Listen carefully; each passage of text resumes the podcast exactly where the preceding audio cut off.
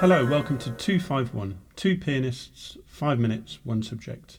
And the subject of today's podcast is the pianist Tete Montoliu. And I should just say this is actually our 30th uh, five minute podcast that we recorded. My name's Nick Tomlin. And I'm Simon Whiteside. Yes, Tete Montoliu was a Spanish pianist born in Barcelona, and uh, in fact, he died in Barcelona as well, one of those people who uh, lived and died in their own hometown. But he's one of those interesting pianists because he is under the radar for a lot of people, I think, but he was a very strong bebop pianist, in mm-hmm. my opinion. And he also played with some really good people, particularly those people who moved to uh, the Americans who moved over to, say, like Dexter Gordon at the Montmartre and pl- places like that, and also the, in Paris and to a certain extent in Spain. And then also he added to that a sort of Spanish flavour of uh, various people that he worked with. And a, there was a singer he introduced, um, which is really quite interesting. It's like it, she sings in English, but you can definitely tell that she's Spanish, if mm. that makes sense. Mm-hmm.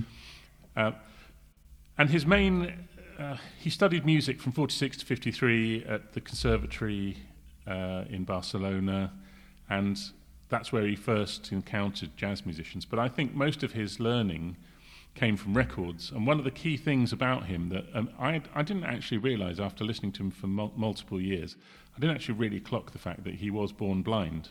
Mm. Uh, and it, there's something about the the blind musician that means that they, because they only have ears, they learn in a very uh, traditional hand, you know, ear to ear, mm. hand hand me down mm. sort mm-hmm. of way. And there's a couple of albums I would highly recommend people listening to. Uh, one is A Tot Jazz, um, and you can definitely hear, for me, particularly in Guess I'll Hang My Tears Out to Dry, the that Dexter Gordon's album with that mm. on it had come out just very. I think it was recorded in '65 that album, mm. and it, the other one had only really been out shortly, um, and obviously in America, not in Europe so much.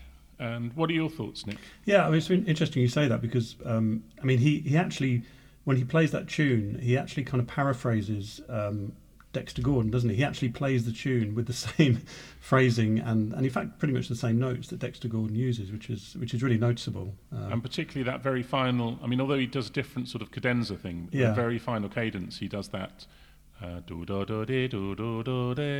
yeah, it's very it's definitely influenced by the Dexter performance. Um, I mean, he, he's an amazing uh, piano player. I mean, I, I, I was first introduced uh, to him by my sort of jazz piano teacher, um, and I really only heard a couple of solo things. He was a brilliant solo player, and he was quite influenced by Art Tatum, I think, wasn't he initially? Yeah. Um, but um, I mean, since you mentioned him again, I mean, I've been listening to um, some of his early trio stuff, and he's he's an absolute.